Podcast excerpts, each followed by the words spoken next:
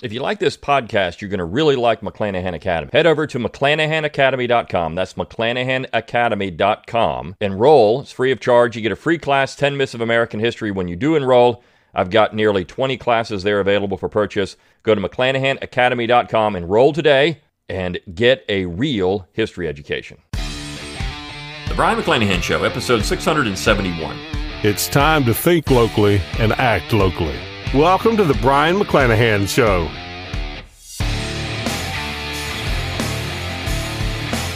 Welcome back to the Brion McClanahan Show. Glad to have you back on the program. Very glad to be here. Don't forget to follow me on Twitter, like my Facebook page, and subscribe to my YouTube page where you can watch this podcast. Find all those social media accounts on my webpage, brionmcclanahan.com. That's B R I O N, McClanahan.com. While you're you there, give me that email address. I'll give you a free ebook, Forgotten Founders, free audiobook of the same title, read by yours truly. Support the show by going to McClanahanacademy.com. You've heard about that already. Great way to support the show. You can purchase one or 20 classes there, keep the podcast free of charge. You can also click on that little super thanks button if you're watching this on YouTube. It's under the video. You can support the show that way. Click on the support tab at brionmcclanahan.com. You can throw a few pennies my way that way, or go to anchor.fm. You can become a subscriber to the podcast there. But as always, Rate, review, and subscribe to the podcast. Let people know you're thinking locally and acting locally. Share it around on social media. That's how we grow the audience organically. That's how we get people interested in the show. And send me those show requests. I do like to hear what you want to hear on the program. All right, well, let's talk about, I think it's a really interesting topic to me. This was a, an article I saw today. It's from the Military Times.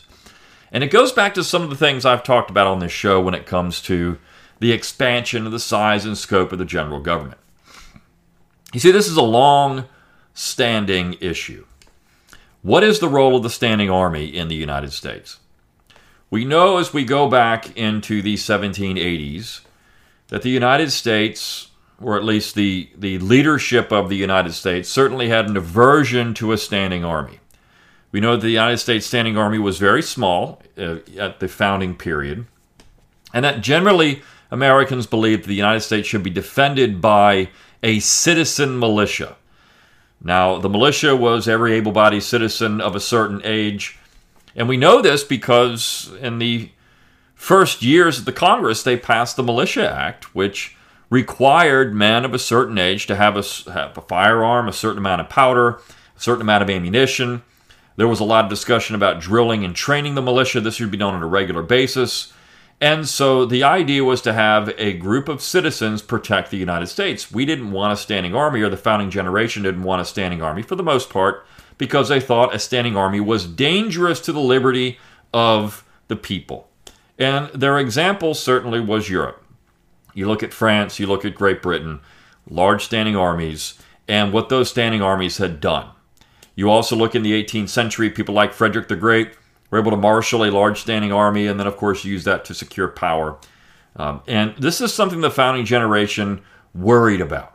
They worried about these large armies. Now, of course, by the time you get to the French Revolution, you see an extremely large standing army, the levee en masse, and and uh, that would then again lead into Napoleon and what he was able to do. So there was always this fear of what a singular executive with the power of the sword, complete power of the sword, could do to the liberties of a free people.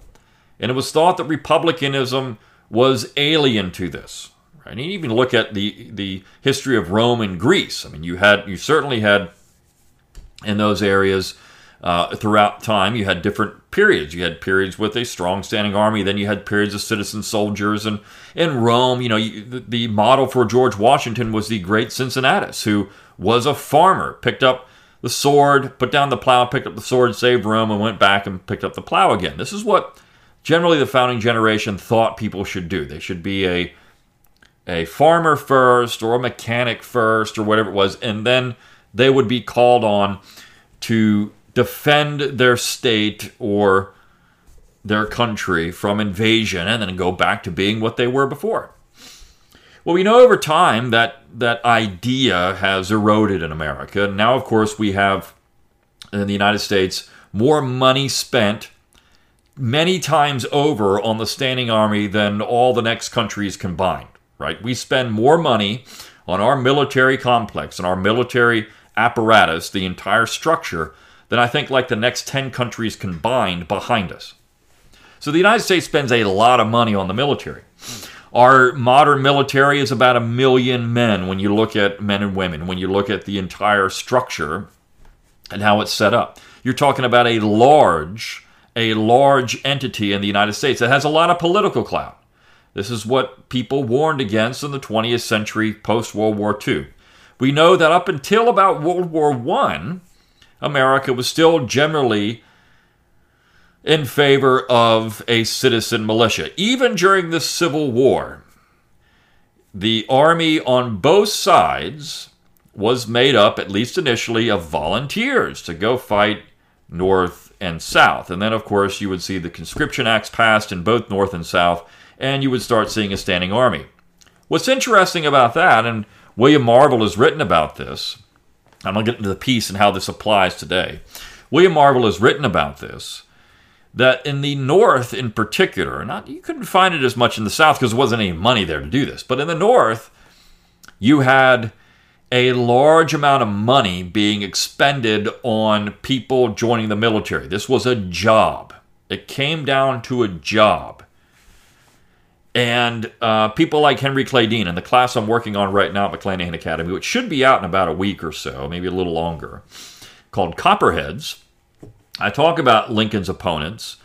And Henry Clay Dean brings us up how how the army itself were just ragtag bunch of people that were basically bummers, right? They they joined the army because they needed a job, and you had a lot of people doing that. William Marvel has pointed this out, and with with verifiable evidence that men were joining because they got a paycheck. Clay, Henry Clay Dean talks about the offices that were set up to get substitutes, right? So there's a lot of money in this. People were making a tremendous amount of dough on the fact that people were buying themselves out of the army.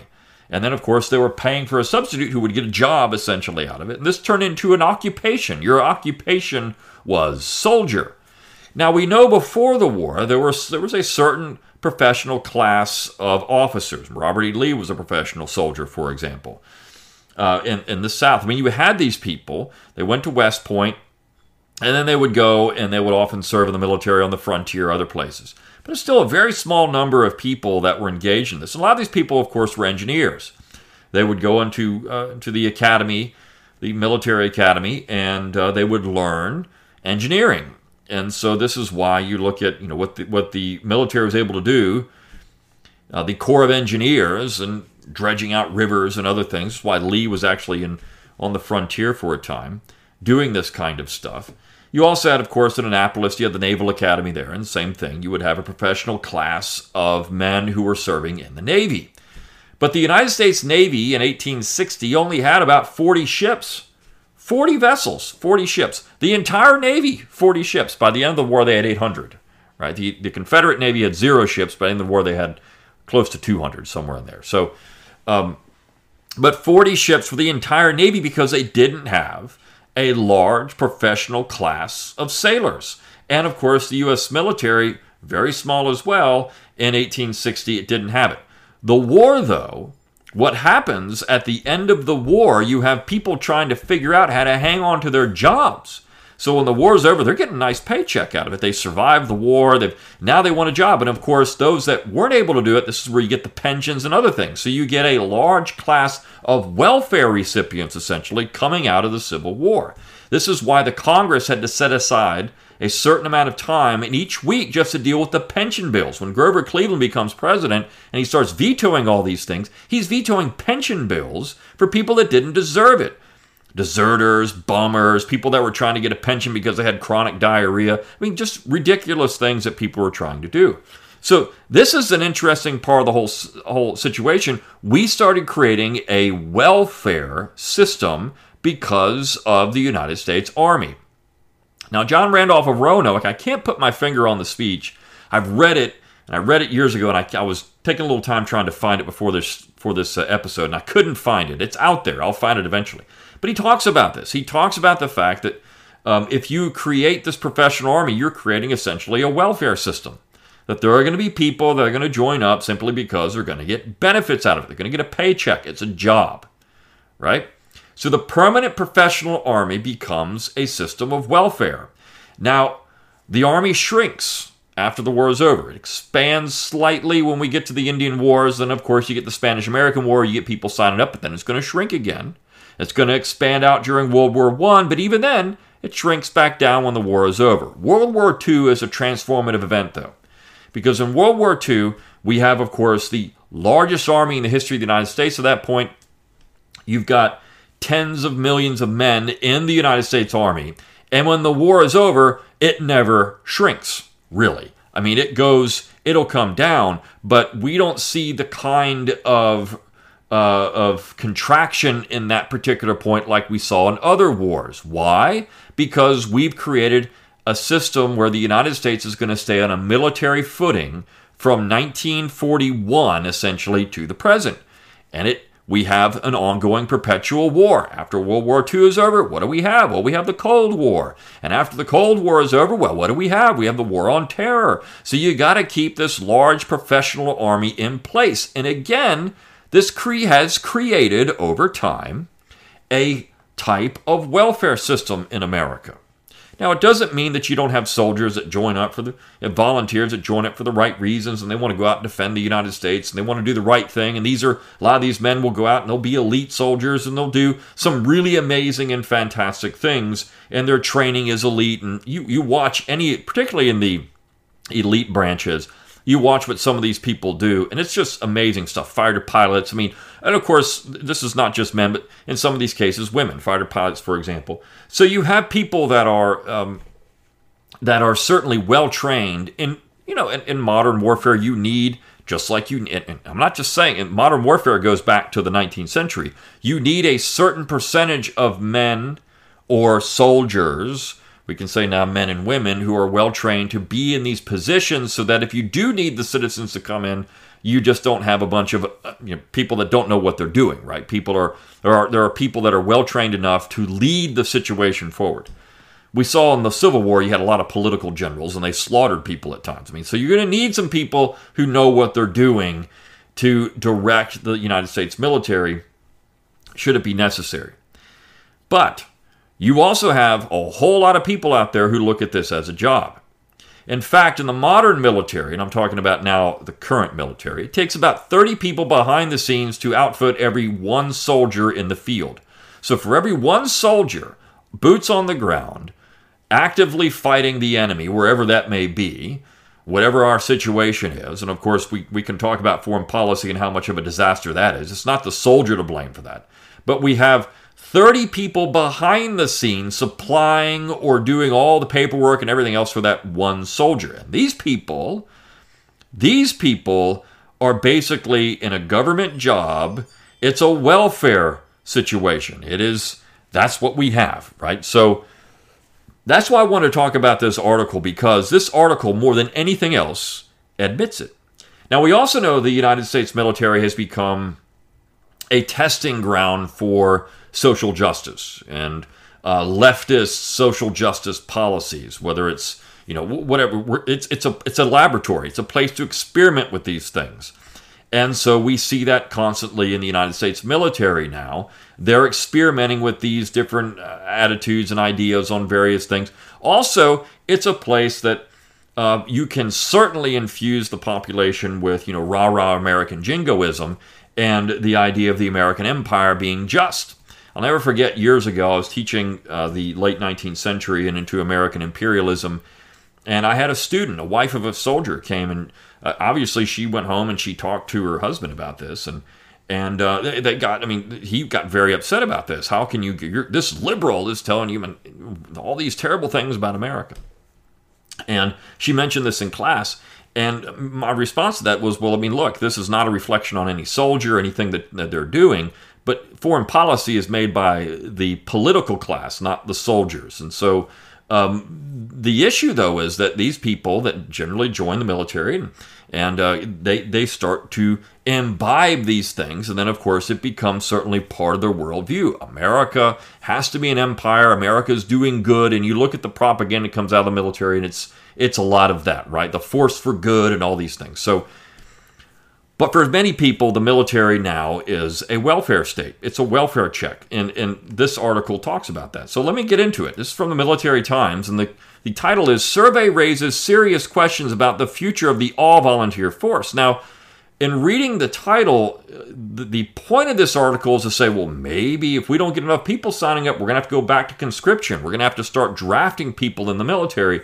And it's it's shocking, right? I mean, well, we don't want to do that. We need to start getting people in this all volunteer force. What are we going to do about that? Well, according to piece, we need to provide more money for families in the military. So think the idea is that if we don't do something, we're not going to have enough soldiers. Uh, and you know we're cutting 28,000 soldiers, and we're we're going to be unprepared to fight wars. I mean, the United States military again is is not unprepared to fight anything uh, in terms of financial commitments or equipment. Uh, it's not unprepared in any of that. You could say that maybe soldiers aren't as well trained as they used to be, or whatever the case may be. I, I, don't know. But I mean, you can make some arguments that way. But in terms of finances, it's not. Now, let me get into this. This is by Karen Jowers. And the piece says the results of a new survey of military and veterans and spouses, including details on financial difficulties, raised concerns about the future of the military, said the executive director of the organization that conducted the survey. So, financial difficulties. And it's going to get into what these things are. Fewer military, veterans, and spouses are likely to recommend military service, according to the findings, and the reasons are related to their own well being, said Shannon Razsadin, president and executive director of the Military Family Advisory Network. So, why are they going to recommend it?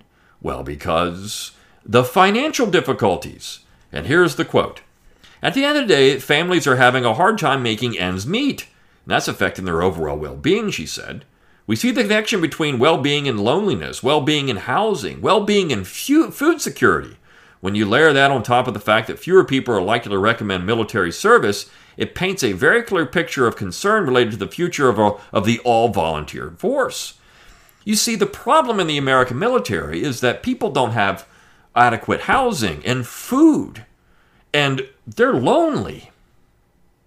Well, loneliness, if you're talking about spouses, is often caused by long-standing deployments, right? I mean, that's that's an indictment of the American empire. But then housing and food security, well, um, th- that gets into how soldiers are housed and where they get their how they get their paycheck. And look, soldiers are allowed to live on post most of the time. So if they live on post, they're given housing. They can be given food there too. But you see, a lot of soldiers choose not to do that because they don't want to be they don't want to be worn down or burdened with the rules and requirements of living on post. So they go live off post and they're given a, a, housing allowance, but then they go beyond that. And of course, if you're an officer, you can't, there's some things you can't do. But if you're not an officer, there are some things you can do. And of course, you can ruin your credit and other things. Um, so this is the issue. They don't want to have to follow the rules and regulations of being on post, so they go off post, and then of course you run into issues of quote unquote food security and housing. So here is the problem. It doesn't pay enough. People aren't the idea in this article is that people aren't given enough welfare. They're not given enough paycheck or anything else to go and be in the army. We need to increase the benefits, in other words, of being in the military. And then more families would sign up for it. Now, can you imagine making this argument for government employees or those on public assistance? Or what, you know, the problem is Republicans. Let me just say this: Republicans would go ballistic about this. What are you saying? You don't want to give more government employees money. We don't want to give more people on public assistance money, but you put it in terms of the military. Oh, we got to pay more for this. We got to pay more for these people.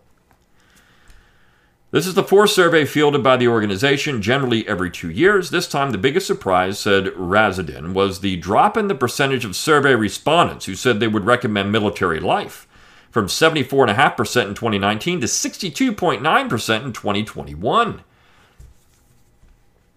So we're not paying people enough. And we need more benefits, more programs. And it's we're not we're not doing enough for families in the military. Now, I thought the military was about signing up to defend the United States, and it's going to be a rough time, and you do it uh, because you know this is something that you have a calling to do it, et cetera, et cetera. And if you don't want to do that, then you get out, and then you have a family and other things. But no, no, what they're saying is this isn't good enough for a career. that you don't it's not it's not enough money to go out and be in a career in this situation. It's not good for a family. That's that's the point of this. Think about it. This is what they're saying. The online military family support programming survey was fielded from October 4th to December 15, 2021, with 8,638 people participating. The largest group of respondents was spouses of active duty members at 44%, followed by active duty members at 14%. Nearly 60% of the respondents overall between the ages of 25 and 39. So the largest group were the wives. And then the, the active duty members, only 14%, those that are actually in the middle, but the wives are saying, You're not paying us enough. We don't have enough money here. We, we're lonely. You've got our husbands off out fighting all the time, or who maybe it's your maybe it's your wives off fighting all the time, and we're not getting a big enough paycheck. We don't have good enough housing. So, in other words, this isn't a good enough job for us. We're not going to recommend this job to other people. It's not good enough job for my husband or wife to do because they can't support a family on it. Again, is that the job of the United States military to do this? This is what Randolph talked about. This is what was mentioned. Marvel talking about three three hots on a cot essentially for the American military in 1861. This is what this is what the argument was against it. You create a class of dependents. Do you want to do that in the United States? And look at the ages 25 to 39. This is troubling for us, Razsadin said. It was really the, the fact that families do not feel like military life lines up with family life. Oh my gosh. All right. So, what we need to do is make it more family oriented. We need to have a kinder, gentler family life for the United States military.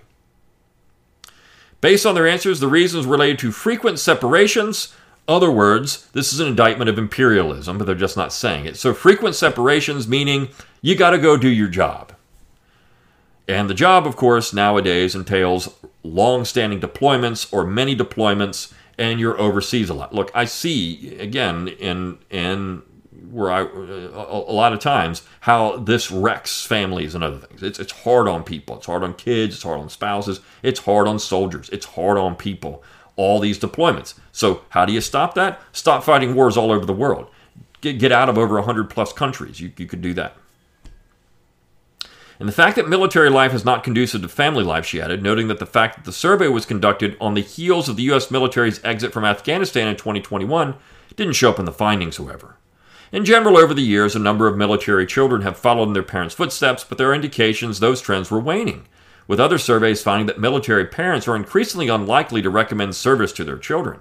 A recent survey of military teens found that 65% still want to serve in the military. Well, again, they're they're doing what they see, right? It has benefits and it's a job, and of course they got the rah rah stuff involved in it, so they want to go out and do it. But still, 65% want to do it, but 35% maybe not, and maybe military. Well, this isn't good for you. This is not a good life for you. The, the MFAN report also pointed to a root cause of many problems that military families have understood for years the military move. In 2021, those who had recently experienced a permanent change of station reported negative or very negative experiences with the reimbursement of moving costs. So they're upset they're not being paid enough to move at 40%. Effects on spouse employment at 38% and change in cost of living at 56%. In the future, of the organization will further look at these negative experiences, researchers stated. Now, I've heard that one thing people will do, you, right? You get a pod, you go to move, and you put your stuff in the pod, right? And this is what military does. Well, I've heard what people will do, and this is just hearsay, but they will put bags of concrete in the front of it because you're paid by weight. So the more weight you have in the thing, the more you're paid. so there, there's and you know the waste and and people purloining supplies and other things out of this. It's tremendous. There's a tremendous amount of corruption and waste in these type of things. But again, this is the this is part of the problem. We're not paid enough to move. Our jobs, I mean, our spouses have to go get a job somewhere else, and it might be more expensive to go somewhere else. So our housing is not enough. And that's the next part burden of housing costs. The survey provided more data on the impact of rising housing costs. Nearly half, 45%, of currently serving families experience a severe housing burden, spending more than 50% of the household income on housing costs, such as mortgage or rent and utilities. That compares to 20% of veteran and retiree families. Well, again, do, can these people not stay on post? But no, a lot of them don't want to. They want to go and buy a house in a community somewhere and live off post and have all the freedom that comes with that. They don't want to live on the base because living on the base is not as fun, right? You go live off the base and you can do more of what you want to do. You don't want to live there on post with a whole bunch of other soldiers. You want to get off post. But you're provided these things if you want to live on post. During an MAFN panel discussion of the results, Marine Corps wife Hannah Romer said she and her husband are making rent and mortgage payments now in order to secure housing when they move from Monterey, California to Camp Lejeune, North Carolina. They're set to PCS in December and are being outbid by cash offers while house hunting in North Carolina. So they made the decision to build a house and to look in their interest rate and to lock in their interest rate in March. Meanwhile, in Monterey, some families who arrived in June were still living in hotels by mid July, waiting for housing, she said. The survey found the situation of the local housing market ranked among the top five reasons for living on base in 2021. Wasn't noticed in previous year's surveys. So, what again? What are they saying? Well, uh, we're soldiers and we think we need to live off post. Well, you could live on post and not have to face these things, but you don't get that juicy paycheck, which, of course, then they're going to complain the paycheck's not high enough for me to live off post. You're a soldier. You could live on the base with all the things that come with that. But no, no, no. You want to live off post. So, see, this is people are complaining about not having enough to do things like people in the outside world who aren't working for the military, you know, but. Uh, and there's lots of people that complain about housing costs outside of the military too. I mean, this is not just a situation, but you know, this is we're talking about benefits now. This is a job for these people. This is we're not paid enough to be in the military. It's not about the military anymore. It's about the benefits. In 2021 and continuing in 2022, military families have been affected by skyrocketing housing prices. For those who lived off base, the poor condition of military housing has been the top reason in the survey since 2019, but the lack of available military housing has also consistently been among the top reasons. There was a bright spot regarding privatized military housing, residents said. Residents are seeing better responsiveness on repair issues from their housing companies, but the results show issues with the military command's responsiveness to military privatized housing issues. Legislation enacted in the last two years has aimed to require better response from housing companies and improve the conditions, as well as improve oversight of this housing by the military. Most of those who lived in privatized housing, 64%, said the condition of their housing is unchanged, but 28% said conditions have gotten better, 8% they have said they have gotten worse. The survey this year asked about total household income. Of the currently serving military families who participated, 44% have a combined household income between 25,000 and 75,000 before taxes. That includes basic allowance for housing. Hunger and food insecurity are more common in families that experience high stress due to finances, according to the finding. So again, um, you know, it's this is comes down to we're not paying these people enough to be in the military.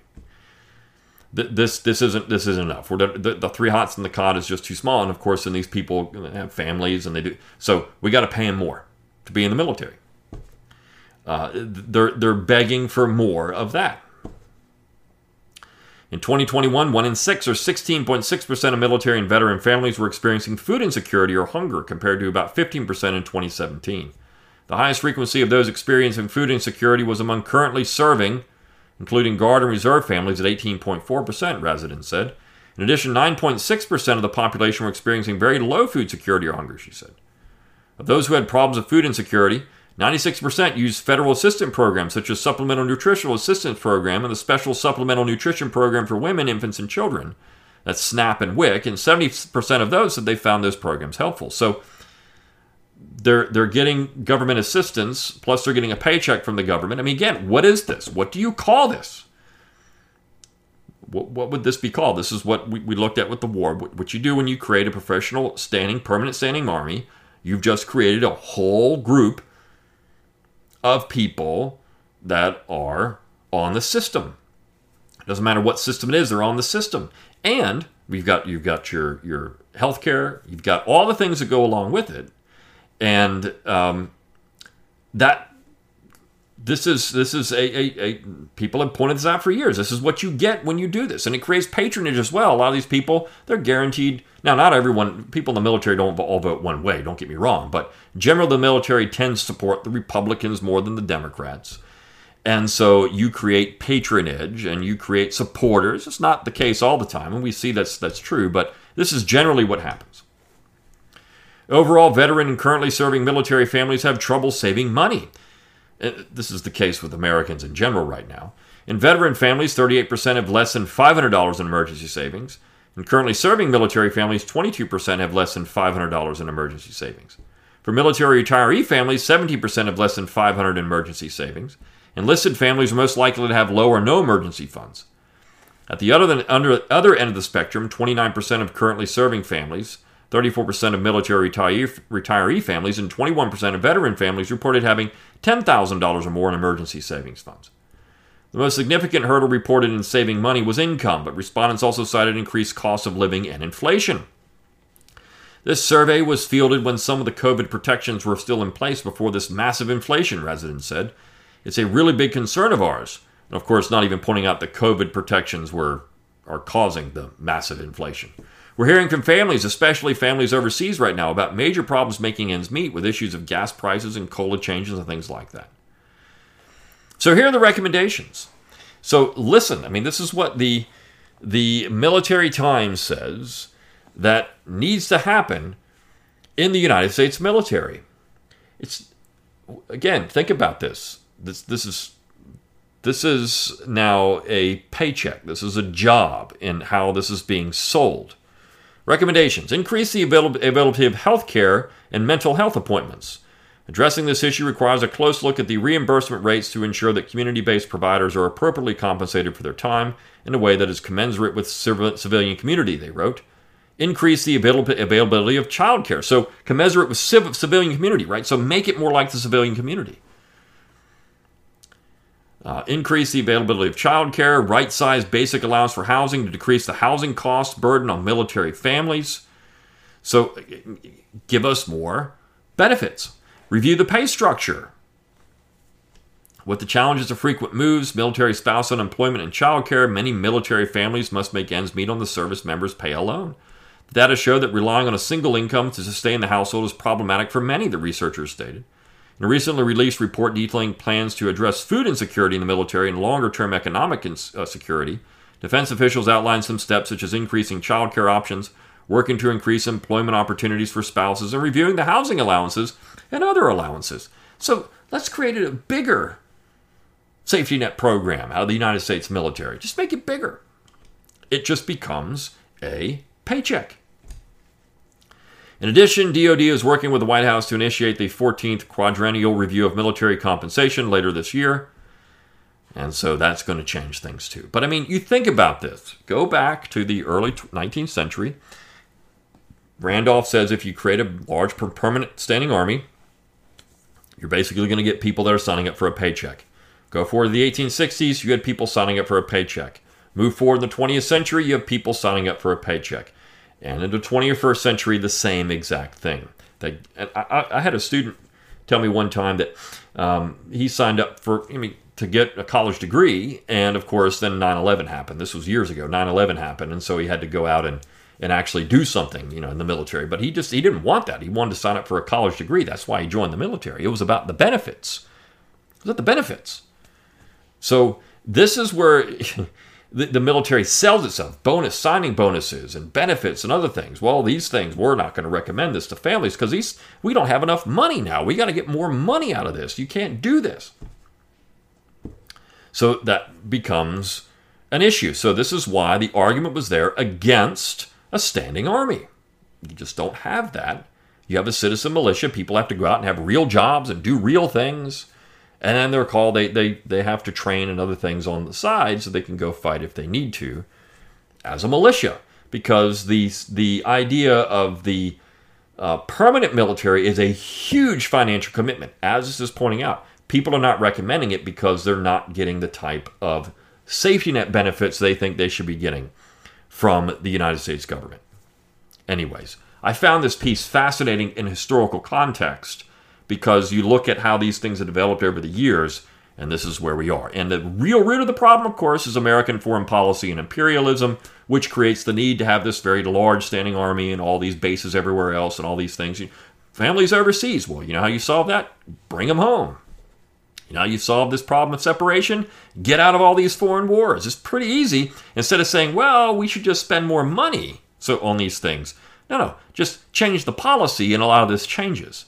Almost overnight, you don't need a big military if we're just talking about defending the United States. But when you start looking at defending everybody else around the world, number one, and of course also, um, you know, uh, going into hundreds of countries around the world, number two, that creates the need for all of this cash to spend on the United States military. But and need for the, the big welfare programs. All right. I'll see you tomorrow on the Brion McClanahan Show. See you then.